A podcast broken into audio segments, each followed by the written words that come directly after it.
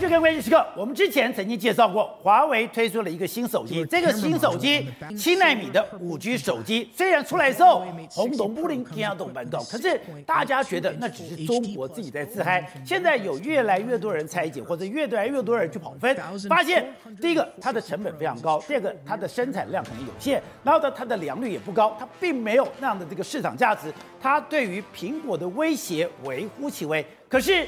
美国商务部还有美国国家安全顾问就完全不是这样的看待。我们看到美国商务部他居然发表什么声音？他居然讲，我们正在持续根据变动中的威胁环境，评估在适当时间更新我们的管制措施。我们毫不犹豫的会采取适当行动，保护美国的国家安全。然后苏立文哎也讲哦，他说我们没有办法给你确切的天数，但。这个不是几个月，我们很快就会给你了。我们要仔细的研究这个问题，我们的跟我们的合作伙伴更清楚了解，我们要提出怎样的相应决定。那问题来了，一个华为的五 G 手机，七纳米的五 G 手机出来了以后，为什么让美国的国安单位，为什么让美国的商务部高度的戒备？而这个戒备竟然已经升级到国安等级。好，在这一段里面。资深媒体人张宇轩也加入我们的讨论。宇轩你好，大家好。走，我们曾经谈过，就是华为推出了一个五 G 的七纳米手机，而且刚刚讲的市场觉得，哎，你很烫，哎，对，你的良率很低，哎，是，你的成本很高，哎，你那个生产量不多，哎，然后呢，你能够对这个市场威胁并不大，哎，可是刚刚讲到了，美国却高度戒备。今天刚刚讲，商务部是说这个他们要采取适当行动，保护美国国安全，对，而且苏立文讲，我们一定会跟我们的伙伴来采取适当的行动。那我想说。有这么严重吗？你说这个东西要跟雷蒙多的说法一起看，对，因为雷蒙多直接跟中国讲，我会卖你晶片，但是我要限制你的军事能力，任何晶片有关于跟你的军事有关，我就不卖给你。你说可怕的是，现在这个麒麟九千可能就是雷蒙多所说的限制中国军事能力，还有。尖端晶片跟军事结合的破口，没错。这个 Mate 六十 Pro 出手机出来之后，你想说啊，这个哪有那么重要？不是说它七纳米的晶片，但是呢，可能会过烫啊，效能没那么好，而且成本很高。所以，但是你知道，美国的反应不是这样。美国现在是举国在紧盯着这只手机，商务部说我们会采取行动。如果评估说我们要管制的时候，我们毫不犹豫采取行动，保护美国国家安全。另外，苏立文说，我们现在尝试着了解到底是什么状况，我们有相对应的这个政策。你想说，一个这个华为手机有这么有这么严重吗？而且这个问题出在这一颗晶片，就是麒麟九千 S 的晶片。美国去拆解之后，发现到说，它约莫等同于台积电的七纳米的晶片。你或许呢，你要商用，你要做很多晶晶片，做到上亿颗晶片不容易，但是你要做到几百万颗、几千万颗是有可能的。那这呢，会给美美国带来什么样的恐惧？你会把这些用到军事用途上面去，用到军事用途上面去，这对美国的威胁就相当相当大。因为刚才讲到的，美国对中国的封锁是十四纳米以下，我就封锁你，是代表说十四纳米以下，只要你跟这个军事产业有关的，对，你就没有办法进行。美国可以在 AI，可以在战场管理，可以在高速运算上面，甚至在 AI 上面，我可以遥遥领先，我可以压制你。可是如果麒麟九千你进到了七纳米，对，那当时我要限制中国的军事能力。我要用把这个所谓的晶片作为一个烟一个割喉战，对，就办不到了。对，市场联盟都之前说嘛，用他们想要用到军军事能力的晶片，我绝对不会给你最高端的。但是问题是，中国也可以生产出七纳米的时候，这就会对美国形成一个非常强大的威胁。所以它不是商业问题，它是军事问题。你为什么这样说呢？我跟他讲，现在美国本土境内来说的话，其实他们的最先进的制程是二十纳米。所以呢，所以美国国防产业它要直接下单到台积电，但是按照美国国防部目前最先进的，大概是用到十四纳米跟用到七纳米而已。但如果中国也可以用到七纳米，就差不多了。对，那是不是对美国来说是非常大的威胁？所以美国会担心是这样子的一个状况。所以为什么他要加快？为什么他要把台积电弄到美国去？对，因为台积电现在是五纳米啊，这也就是说我这样才能够保持领先。就没想到，哎，你居然可以做到七纳米，我们就说中国都一直是军民合用。中芯的晶片可以用到这个台，用到这个中国的这个军事行动上面。美国不行啊，美国说是我要另外设计啊。问题是美国设计现在就是十四纳米跟七纳米啊。所以说，华为如果有一个七纳米，对，那中国人民解放军就有一个七纳米了。为什么美国会那么紧张？那因为为什么？因为美国现在一直在发展很多无人机的这个飞弹的这个计划，还有无人机计划，这些就是要用到比较先进的，可能七纳米，甚至接下来五纳米。问题是目前为止，美国也刚在发展。中国大陆如果做得出来，它可能技术也跟你在伯仲之间。对，这对美国就形成一个非常巨大的威胁了。这样我就懂了，为什么这么一个小小的手机，一个七纳米五 G 的手机，对，会变成美国的国安问题。对，而这个时候，美国在今天马上就突出来，哎，第一个。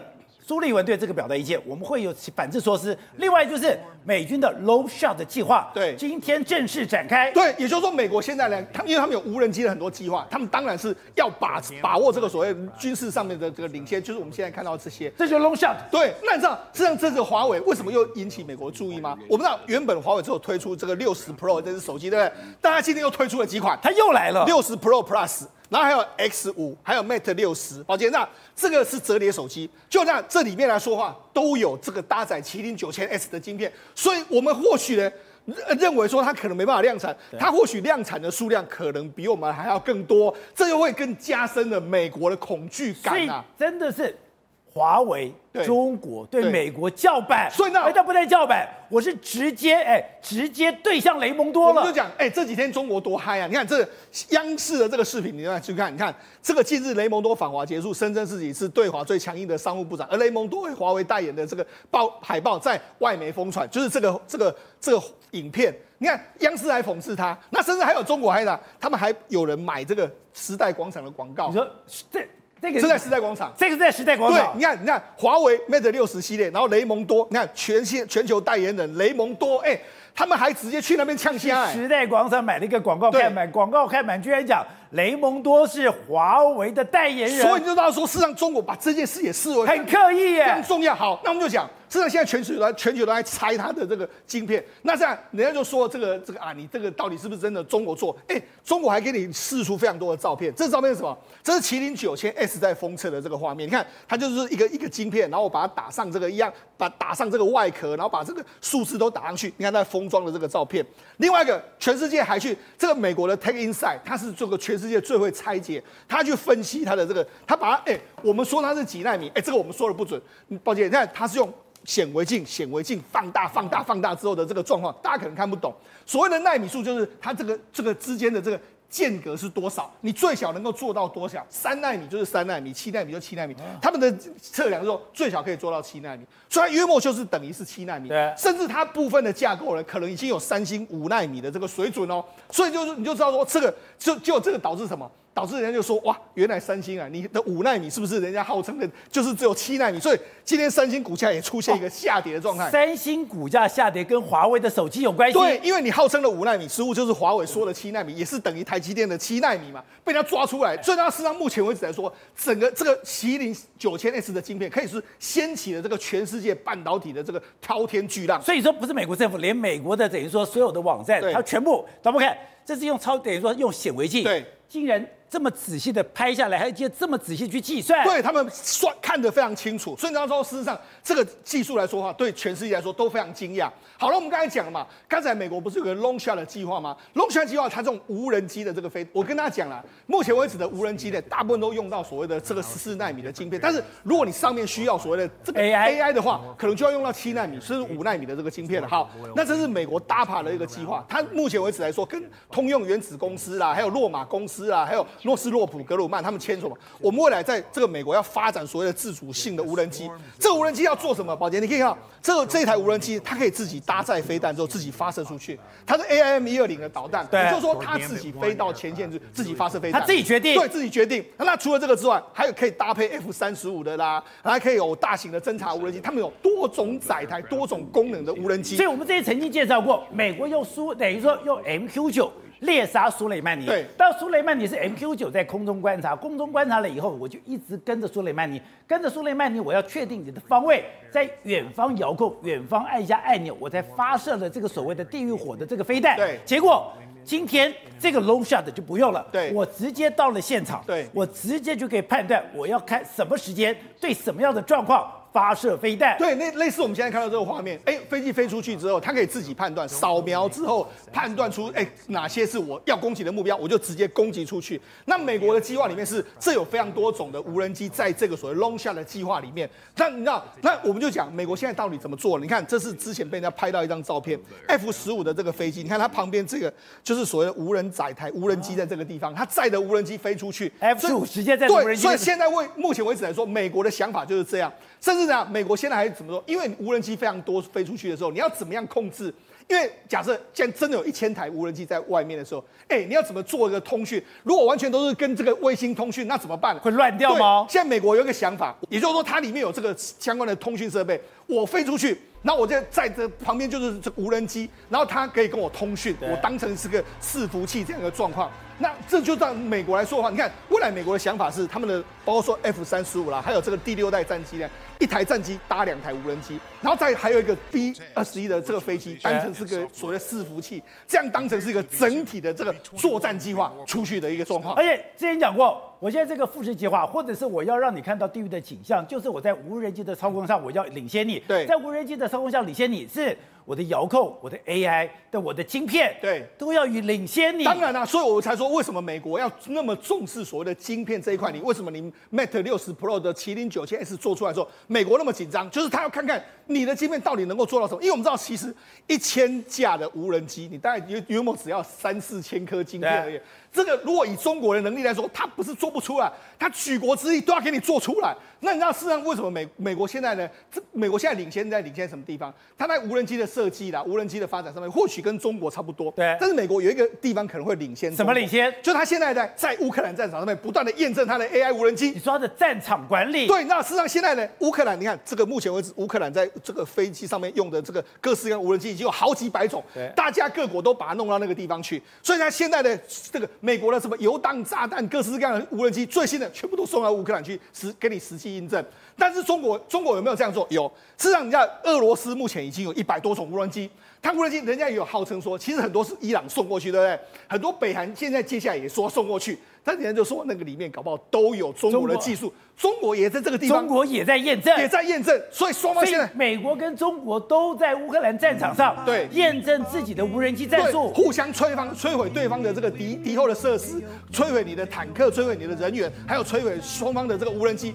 都是用无人机在互相对抗，所以现在呢，你知道，事实上这个乌克兰战场就是验证美国跟中国无人机到底谁比较厉害的一个时刻了。而且这里说，从这张图也可以看到，战争不一样了。对，战争不是说，哎，我到了这个所谓的攻击发起线，对，然后提枪快跑前进，然后交互掩护，没有，我就一个人在远端，然后操控这这个所有的战场，所有的这无人机都在我这个。滑鼠上面控制，对，摇杆上控制。我们来看一下，从乌克兰战场上面告诉你什么？其实目前为止，俄如果我们单比那个无人机的性能来说，其实乌克兰跟这个俄罗斯的性能其实差不多了。但是美国或者乌克兰赢在一项，就是这个整合的能力，它整合能力的确是比较好。那告诉你什么？AI 能力目前为止在战场上面来说，美国可以说是领先的。那这也是美国可以确保未来我在无人机战场上面能够赢中国的最重要的一个项目。而且我们刚才讲的。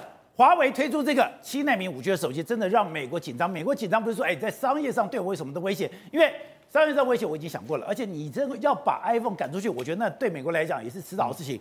可是没有想到，你真的做出七纳米的，不管你是用什么样的方式，你总是做出来了。做出来的恐怖在于说，那你有可能突破我对你在军事上的一个封印，而这个封印就是美国最害怕的。而这个封印可怕是谁？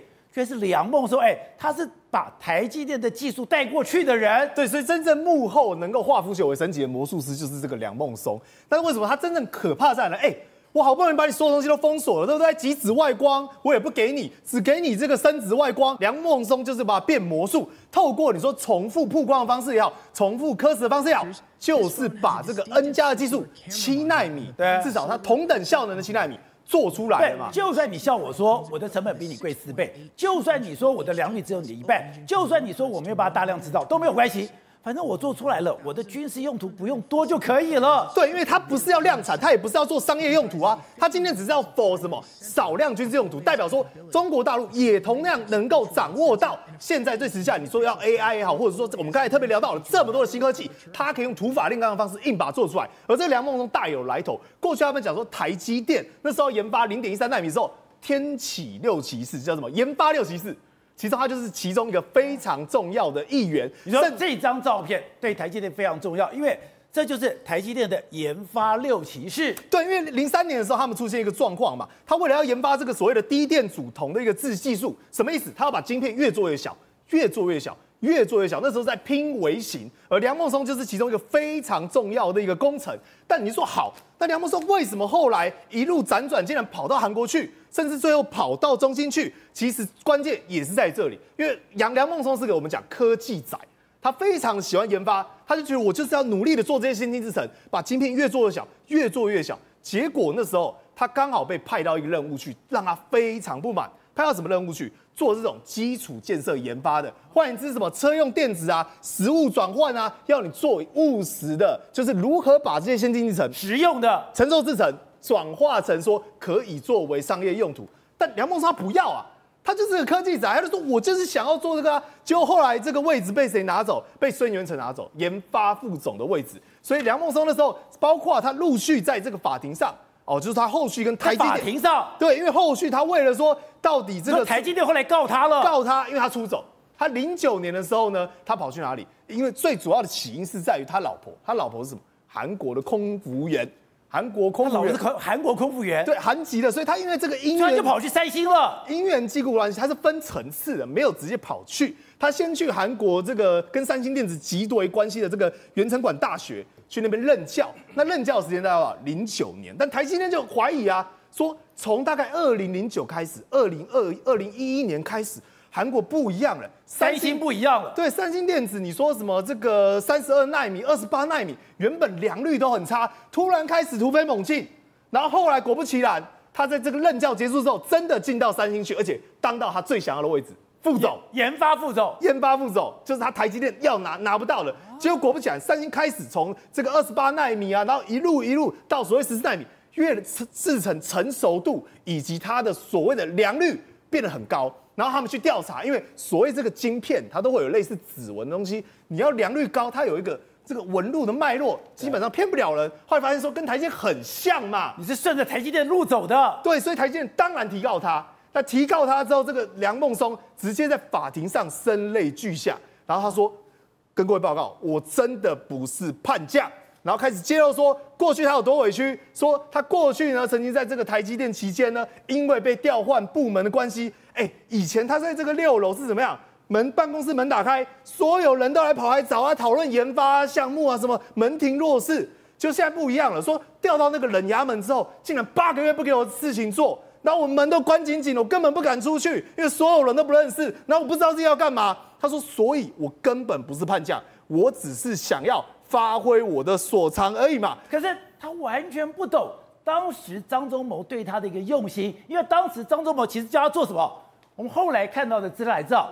现在你为什么台积电可以进到了三纳米？为什么全世界刚刚讲 NVD 啊这些一定要跟台积电合作？因为他们把进到了先进封装的这个领域里面，进到了先进封装里面。虽然我要进到三纳米、进到二纳米我有点困难，可是我透过先进封装，我就可以大跃进。这个就是现在台积电可以领先三星，可以领先所有世界各国的人。哎，当时就叫梁孟松，你研究的就是先进封装，你完全不了解台积电对你的用心。对，所以代表其实台积电的。高层看得更远，那个叫什么超越摩尔定律嘛？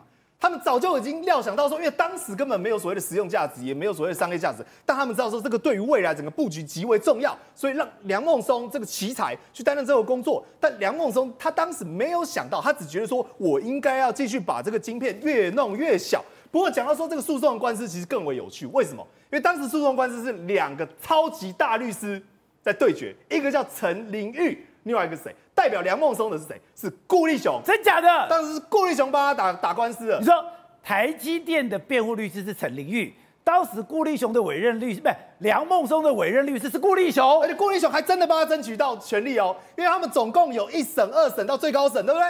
他当时原本在二审的时候还帮他争取到说，确实你不能够泄密，但是呢，根据宪法自由可以保留他的工作权，还曾经还一度在三星可以继续工作，所以你看顾立雄。欸现在顾立雄是我们国家最高的国安单位，我们的国家现在最高的国安就是台积电的技术不可以外流，一定要保护台积电的技术，保护台积电的技术，台台湾才可以保护优势，保护优势，全世界才要去等于说保护台湾。可是顾立雄当时讲，他说梁孟松总是感到很无奈，好像把整个国家的产业保护总是要牺牲一个人的工作权，好像这个人不工作，我们的产业就可以得到拯救，我就可以得到救赎。但现在真的因为梁孟松。把美国吓死了。对，所以不知道顾立雄现在很后悔。哎，你是国安单位头子，对不对？你设计所谓国家安全晶片，就是国家的安全最重要的一道防线。可是当时顾立雄确实是帮他争取，一路拖到二零一五年哦。就是说他二零一五年八月的时候最后一次，对不对？可是梁孟松二零一五年后来就离职了嘛。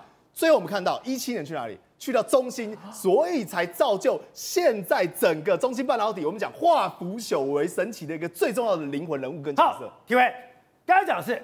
当中国丢出了这个华为的手机之后，举国兴奋。刚刚讲的，虽然我们觉得它在商业上面，你看，第一个你要重复曝光，你就要四台不同的机器，你要四台不进去，你就要四个不同的成本，还有你要设你的时间也会拉长，在时间上面，在成本上面，在生产量上面，在良率上面，你都没有办法跟台积电抗衡。而且要讲那是台积电过去两三年前的技术，甚至有人讲那是五年前的技术。可是美国的刚刚讲商务部非常认真。非常紧张，说那是美国的国安问题，因为这个七纳米真的突破美国对中国的军事封印吗？对，就是七纳米。刚刚我们提到无人机十四纳米，那七纳米基本上来讲哦，就比无人机更加先进嘛。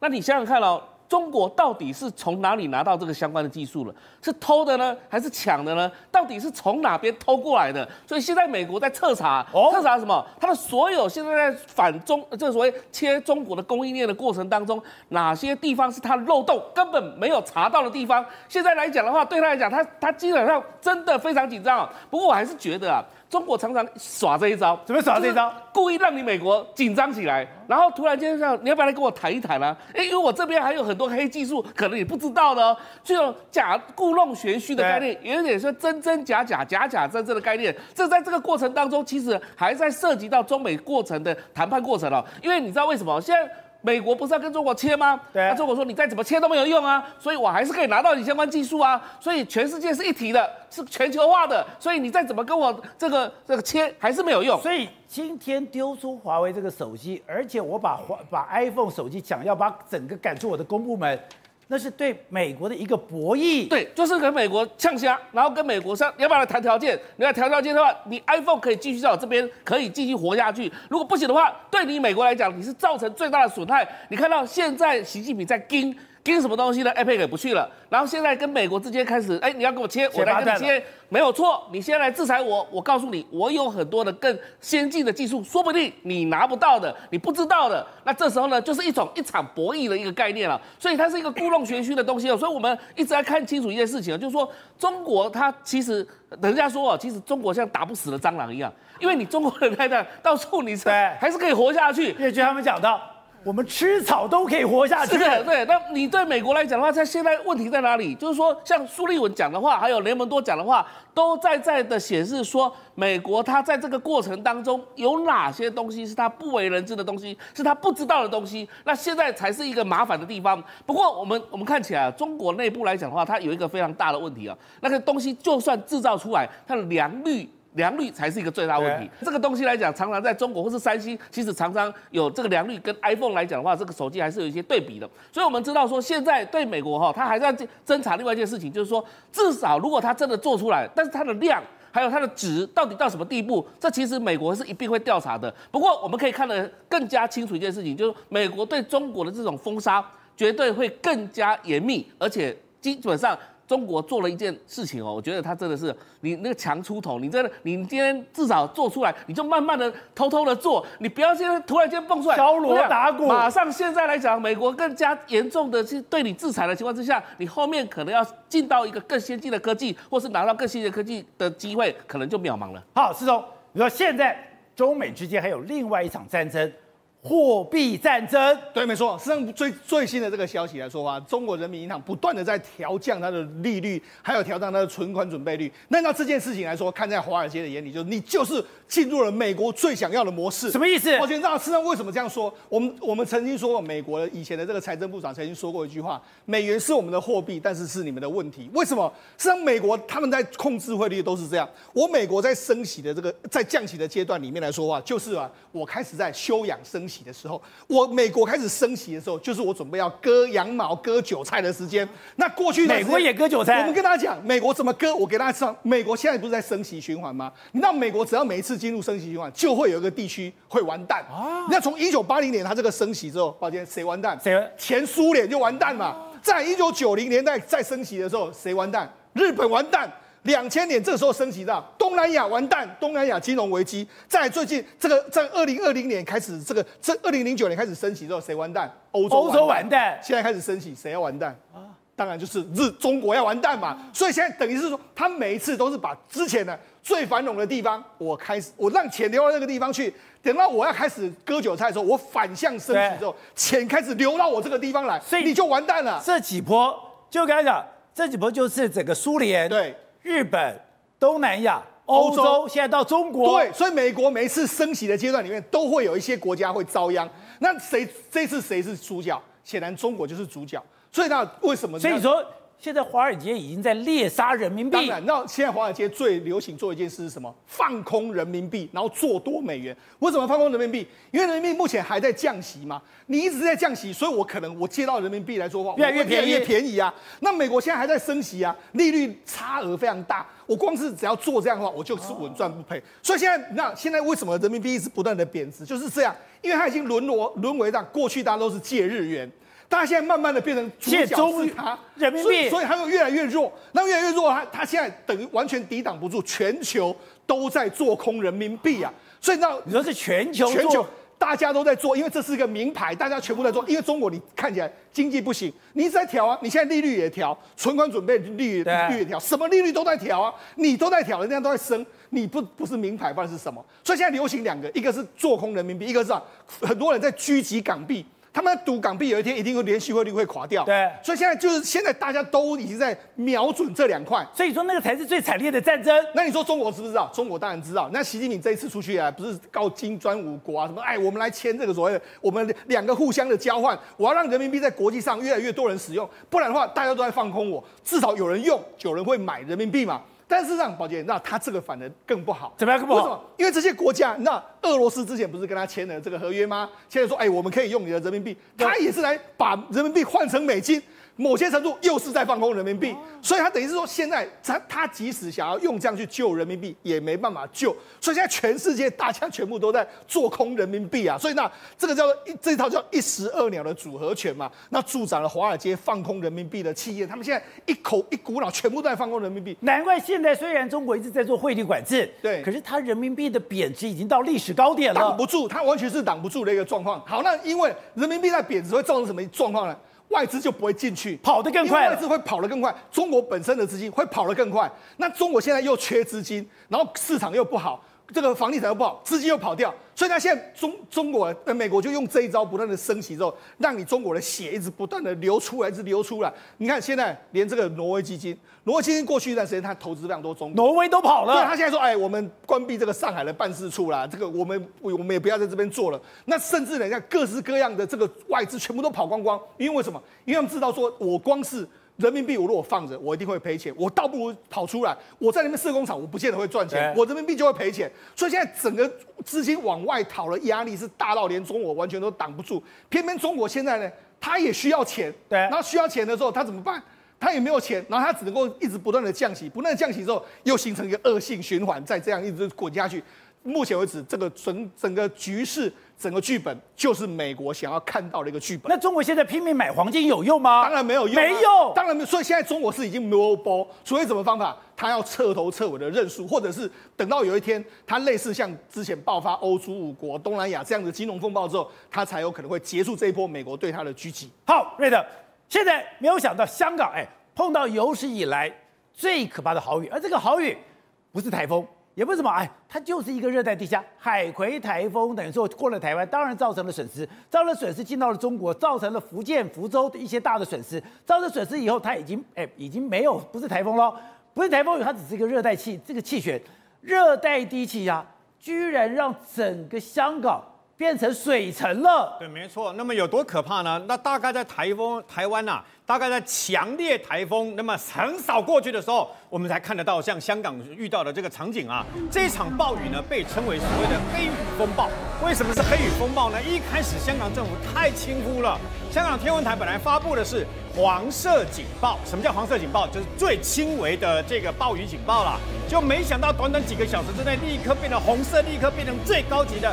黑色警报，黑色榜警报就是香港最大、最大、最严重的这个暴雨警报啊，所以被称为所谓的黑雨啊。那么大概香港的街道呢，全部都变成了啊这个所谓的路上行舟，所以他们的这个车，那个你看我现在看到的店铺被淹了，然后呢，包括这个车子呢，你看车子全部被淹在这个马马路上面呢，动弹不得了，很多计程车司机都来不及反应。很多计程车，因为他们的还香港政府还没有公布的时候，计程车不是还在街上跑吗？就像我们现在看到的这个暴雨一样，突然间全部都来，来了以后呢，那你车子来不及走，车子一两公吨重啊，结果没想到车子呢，有个计程车司机啊，他的车子他还想下车。这是香港。对，这是香港，各位，这是亚洲金融中心的香港啊，像那个雨像泼水下来这样子的可怕，然后紧接而来山洪爆发，你看这个计程车司机，他后来动不了怎么办？都不能，我人要出来呀、啊！他前面没办法出来，他想从后面出来，就旁边还是有车经过。那个那个过去的时候，那个波浪让他没有办法出来。他后来还好，你看那个整个摇摇摆摆的，整个那个水会让这个一两公吨重的那个呃计程车呢摇摇摆摆。后来还好，他脱险了。可问题是，你就知道，不是只有这个计程车司机这样而已，因为也有老百姓撑着伞想要走啊。你在这样的暴雨里面，你就千万不能跌倒。你一跌倒了以后呢，人一跌倒就整个被冲走。人一跌倒了以后，你可以发现你你刹不住，一个整个被那个呃水呢雨水呢这样子整个洪水的这个往前冲。最后这位这位这个等于说呃这民众呢冲了大概五六十公尺了以后呢，全身擦伤了以后总算获救，他总算停下来，要不然呢往前冲了以后冲到一个比较深的地方可能就会溺水啊。那这是我们知道的香港，而且香港哎，这不是一个人哎，对，好几个人哎，因为有。的人，你根本量，你各位不要小看这个水啊！这个水只要超过你绝对不相信，超过你的脚踝以上的小腿的地方，你一跌倒就冲走了，你知道吗？你不要以为说，哎，水不是对啊，那么水没很深啊，对啊，一样被冲走了。然后呢，在香港这些地方的这个水与水之快啊！快到什么程度？最后连这个等于说，那么连香港的这个地铁站，这次的重灾区在什么地方？香港的地铁站跟香港的这个停车场。香港，我们现在看到好像在看到河，对不对？不是，这是香港。香港黄大仙地铁、黄大仙这些地铁站呢，水洪水一下来了以后，像瀑布一样，整个整个下来。那么因为还来不及反应，所以不是会有列车经过吗？列车经过的时候，看到又不敢停啊，然后就赶快离开。好，香港不是有个海底隧道吗？海底隧道啊，人家开玩笑说，真的变成海底了。为什么呢？这就在海底隧道里面呐、啊。那么，啊，整个水全部都灌进来，然后这个就是，当当你的这个，你的这个等于说相关的地铁遇到以后，你就不敢停车嘛。哦，这隧道。对，这就是海底隧道。就海底隧道里面都是都是水。其实他们呢，一边在开车的时候，一边很紧张。为什么？因为不知道前面到底会怎么样，你又不敢停。对。然后呢，因为什么？因为如果你停下来的话，怕说你。走的时候还有这个拨开的这个功能嘛？那你前面到底水淹到什么样？你在海底隧道有个三长两短，你跑都跑不了哎。所以后来呢，后来呢，那么封闭了一线的这个海底隧道，还有一边一边的海底隧道。那后来啊，包括隧道啦，包括这些不是，还有这些所谓的地下的这个等于说地铁呢，不是要有人去排除吗？要去救人吗？你知道后来的景象多可怕？怎么样？那些人穿穿救人的人穿的这个等于说救生衣嘛，他们只露出一个头。你知道吗？他在这个啊那个地铁站跟海底隧道只露出一个头，然后呢，水都淹到胸部以上，其实是非常危险的，因为你不知道一个踩空，到时候会怎么样？你们会不会有危险嘛？甚至于你们要见它的上面的这个灯光都还亮着嘛？对，还有漏电的危险，因为呢，还它的电力并没有全部都冲这个冲断嘛。那老百姓都站在这个水里面呢，水都淹到这个啊膝盖以上，到底发生什么事？还有，这是重灾区，为什么说是地下停车场？香港有很多的大楼，不是下面都有很多地下停车场吗？宝杰，你知道水淹到多高吗？两公尺以上，那是什么概念？当很多人要去看停车场地下停车，看自己的车子的时候，我的车在哪里？没有，没有你的车，为什么呢？因为呢，所有的地下停车场又淹到两公尺，怎么会看到你的车呢？那么除此之外，其实这次还有个问题啊，是什么问题？那么来自于这个怎样深圳的这个水库呢，它因为水突然间暴暴涨了以后，它要放水嘛，要泄洪。这时候香港不是整个全部都在在淹大水吗？对，要泄洪，照理来讲你要两三个小时前赶快通知我们，赶快躲，赶快我的财产跟生命嘛。没有，他给你十六分钟逃，十六分钟，十六分钟处理，十六分钟逃。我问你，虽然香港政府说啊没有啦，深圳水库泄洪没有影响到，可问题是事实摆在眼前，是整个香港全部变成这个样子。这是香港一百三十九年以来最严重的一次的这个等于说暴雨。这个所谓的黑雨呢，在短短的一天之内，整整下了三四个月的雨，把香港全部泡在水里面。喂，是。昨天晚上到今天，所有人都被这个画面给吓到了。你没有想到，在首善之都，哎，在大直，大直是台湾最重要的国安重镇，居然一栋楼就在你的眼前，要这个垮下去，而且不是这栋楼，周边另外六栋楼，连这个七栋楼。都有公安危险。宝杰哥，你再继续看一次，这个在大池街九十四巷，这个房子为什么它在大家的面前就整个下线，一楼变地下一楼，五楼变四楼？为什么记者都在了？因为大家都准备好了。这个时间是晚上，昨天晚上十点五十九分，但是八点三十四分的时候呢，台北市的消防局跟应变中心已经接到通报，房屋倾斜，住户赶快撤离。可是八点三十四分之前，八点左右就已经嘣的一声巨响。旁边基泰的工地已经传出声响，过了半个小时才跟住户讲说，你们应该赶快往外跑。所以住户现在非常愤怒。宝杰哥，不幸中的大幸是，因为他已经在八点三十四分通告，你看有没有看到房子往下掉了？有没有？他正在往下掉。那为什么八点三十分通报之后，记者到了现场，消防车都来了，然后呢就在大家面前，十点五十九分房子往下垮了一层。如果当时住户都在里面的话，那就惨了。一楼的人现在已经到地下一楼，不知道怎么救哈，所以这叫不幸中的大幸。宝杰哥，你要知道哦，不是只有我们现在看到这栋大楼出问题，它其实也没有多大，它是个旧式的公寓，五层楼的公寓就在这个地方。好，受影响的住在这里哈，就就这一层，这是倒下来的这个。但它北面呢，就是这一次可能就是我们现在讲讲的比较保守一点，可能就是祸首跟元凶就是基泰大直鉴定。那因为基泰已经承认了。对，为什么？因为宝珍你要看哦，它的整个它的基地是长这个样子。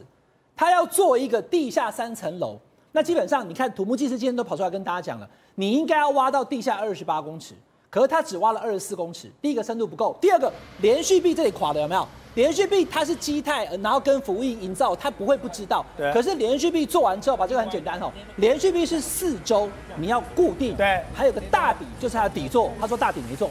大底还有可能大底没做，就是还没做吧？就这样，他他蒋万安讲说他大底还没做好，他一跟李四环这样报。他宝杰你要知道哦，我今天把一个土挖空，先不要讲大指以前什么截弯取直，它土质比较松软。任何工地，你的连续壁要做好，做好之后你才挡得住旁边的压力。他这里把它挖空了以后，他要往下打地基，那旁边这里是不是大楼？对，那这重啊，而且还住人啊。所以呢，如果你没有做连续壁，要撑住啊。那你今天四周弄好了，你够硬了以后，你底座。没做，它一样撑不住，所以呢，也就是连续壁，我相信它不会没有做。可是为什么连续壁被压迫了？也就是这边的压力大于这个空间压力，所以空这个整个压力压过来之后，造成破洞，然后造成破洞，而且不是一时间，因为这应该是一段时间，以至于这个大楼为什么往下倒塌？宝杰哥，我用最简单的方法大家听懂，因为它的地基松软被掏空了，所以整个大楼它撑不住，它就会往下掉了，因为下面是空的。对，这个大家举一次。你不是今天才突然这个样子，之前就很多征兆，而且我们刚刚讲很多住户都已经拍照，拍照刚刚讲的，我的墙壁都已经皲裂，而且那个皲裂的方式是这，我的结构都出了问题，而且我跟你讲的，楼梯出现很明显的裂缝，还有我现在的地跟外面已经出现高低差不同，而且我的地跟我的房子已经出现了位移，这么多严重的警告。竟然没有人处理，就是因为这些东西没有人处理，大家视而不见，才有今天这样的状况发生。所以，宝强，你要知道哦，这整件事情其实已经发生了八个月了。过去这八个月以来，住户都已经发现我的墙壁出现了龟裂的状况。那这个墙壁都这个样子了，那我出现龟裂的状况，我一定是求救无门，我要找议员。我要找台北市，我要找建管处，我要找都发局，你也来帮我勘验一下，是否告诉我说，你这个工地会不会造成？因为房子也很老旧了嘛，事实是房子老旧，但是我还住在里面啊，为什么我的门越来越难开？因为已经开始变形，就可能跟你工地有关，但我不是技师，我不是专人员，请市府来勘验。观众朋友，宝杰哥，七月六号，都发局因为整经过了一整个一整年，从年初到现在八个月的一个好整个过程当中的一个勘验，都发局他最后在七月六号的时候回给这个整个好相关的这个建设公司跟住户讲什么？他说经过我们的已监造方的现场会勘之后，认定会刊的标的无危害公共安全之余，没有妨碍公共安全，所以呢，这个事情表示说它可以继续的来继续盖，认定是不是施工损害，所以可以继续施工。你七月六号的时候还做这个公文，对，然后今天现在已经九月，两个月前你还这样认定，今天交换市长跟大家讲说，因为这一天七月六号的时候他还没有开始挖地基，但是他已经发生了龟裂，对呀、啊，所以是否会有一个问题？不是，你还没有挖地基，都已经发生龟裂了，那挖地基当然更严重啊。那现在就是发生问题啦，因为你挖地基以后整个倒下来之后，你要知道周边它相关的这些都已经倒下来，然后呢，还有包含了北边的这个，刚一所学校，一所学校的操场。都整个裂开来了。操场那个 P 五跑道，宝杰，你看，从这个空拍图一看，那它其实离它的距离还有大概十几二十公尺这么远，好，全部都裂开来，表示说它一整块从这个基泰的基地往外大概三十公尺到五十公尺都受影响，这完蛋了，因为它整区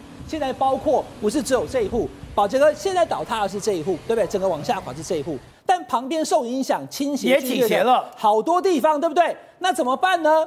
现在大家讲怎么办？第一个总共七栋哎，对，第一个你要赔偿一百九十七户，然后呢，第二个你要跟他们讲这段钱要去哪里住，第三个房子不能住，要赔人家呀。那房子不能住，除了赔之外，我住在这边，你总不能叫我以后不回来了嘛？那可能就要重盖，对不对？今天晚上最新的一个画面，宝杰哥，这个合作意向的这个新建的意向书，你说这个是基泰吗？基泰在这边有没有？基泰他说要跟大家来签。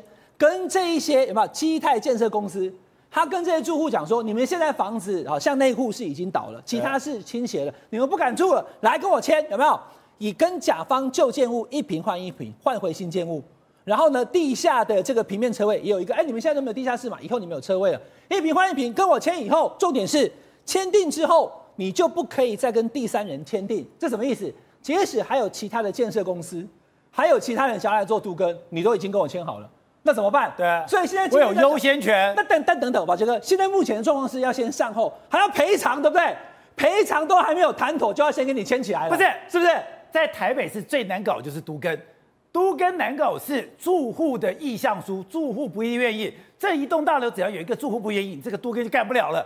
就我把你房子搞垮了，我把你房子搞垮了以后，我就一手跟你讲，我要给你都更。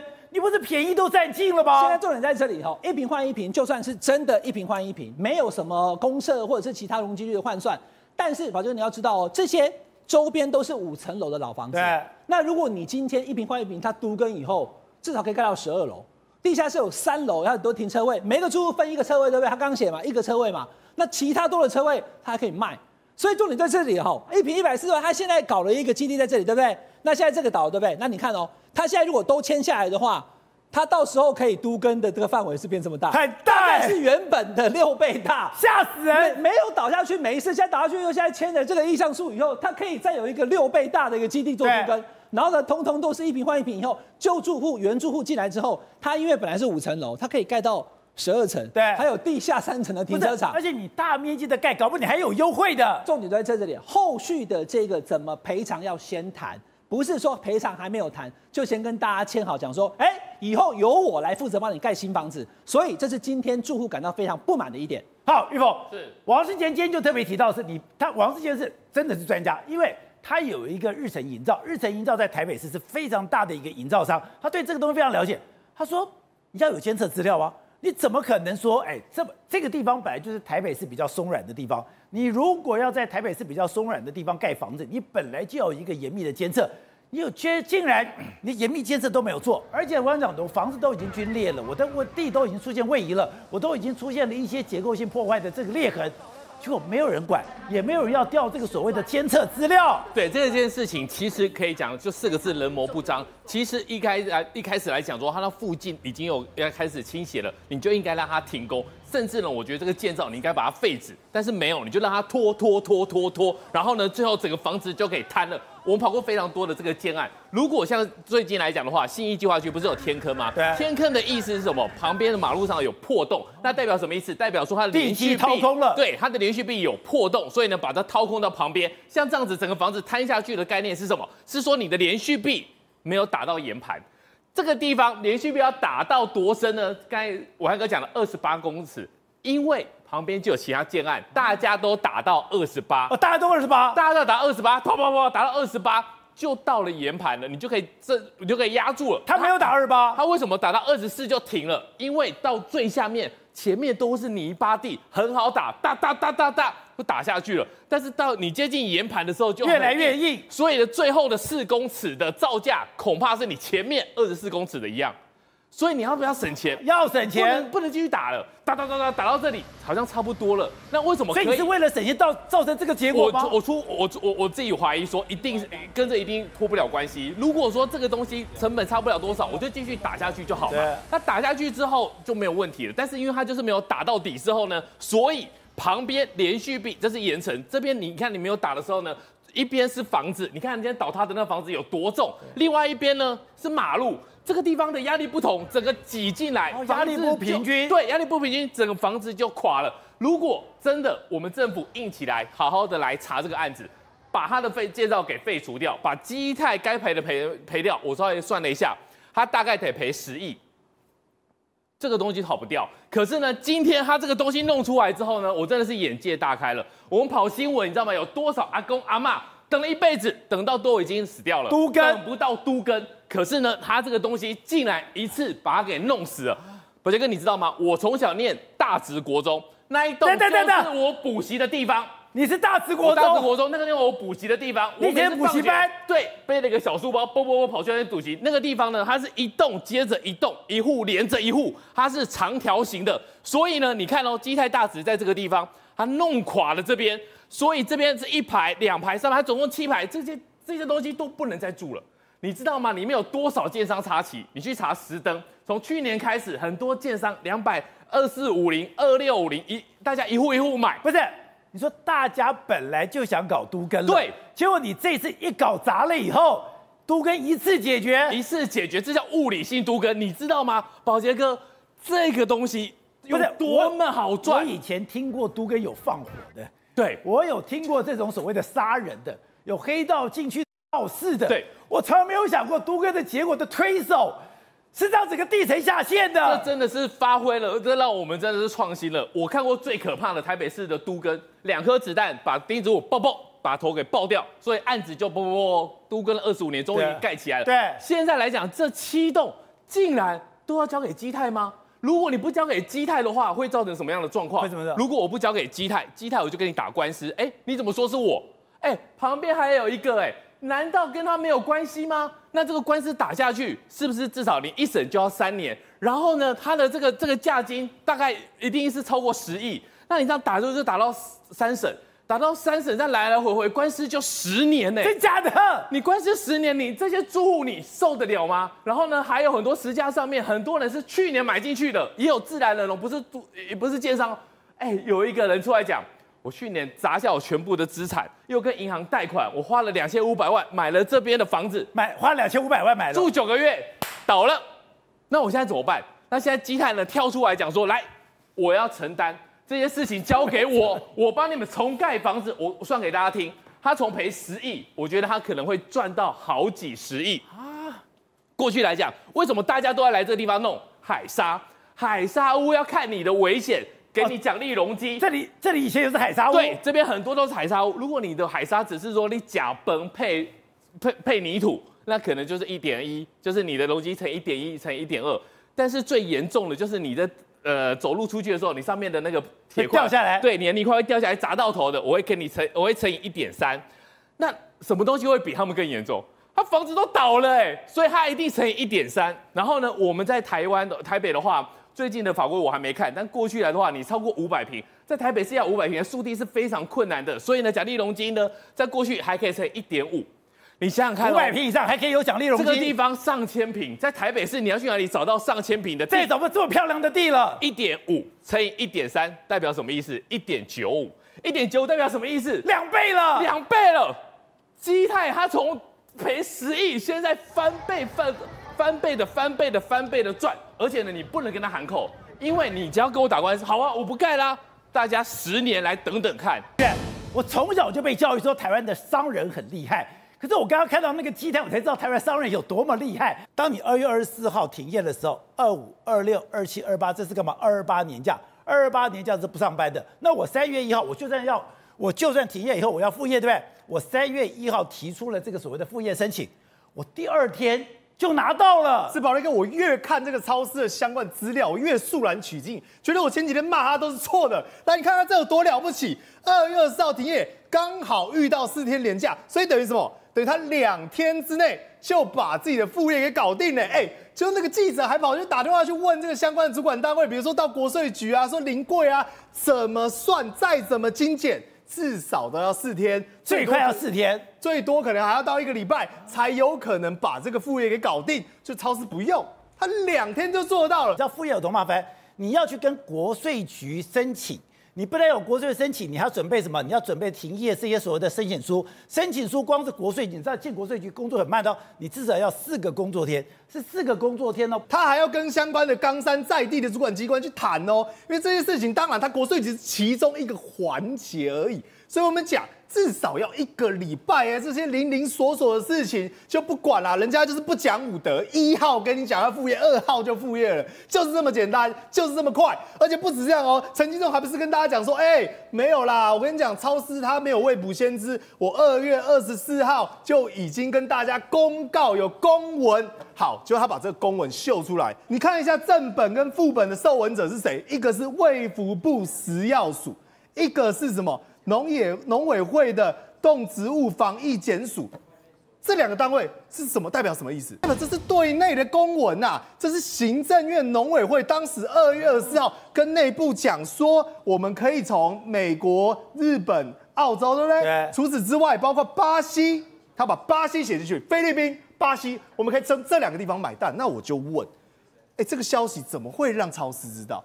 当时根本没有跟社会大众公布啊，所以陈吉仲自己记忆错字啊。他把自己对内的公文不小心泄露给超市的公文，把它当成是公开的资讯，而且他还再多一个点，他在三月三号的时候就说溜嘴。三月三号的时候，他竟然直接跟大家讲说：“哎，各位，我们未来呢可以从日本、可以从澳洲、可以从巴西买到鸡蛋。”但各位，他的公告时间说明会是什么时候？三月十号。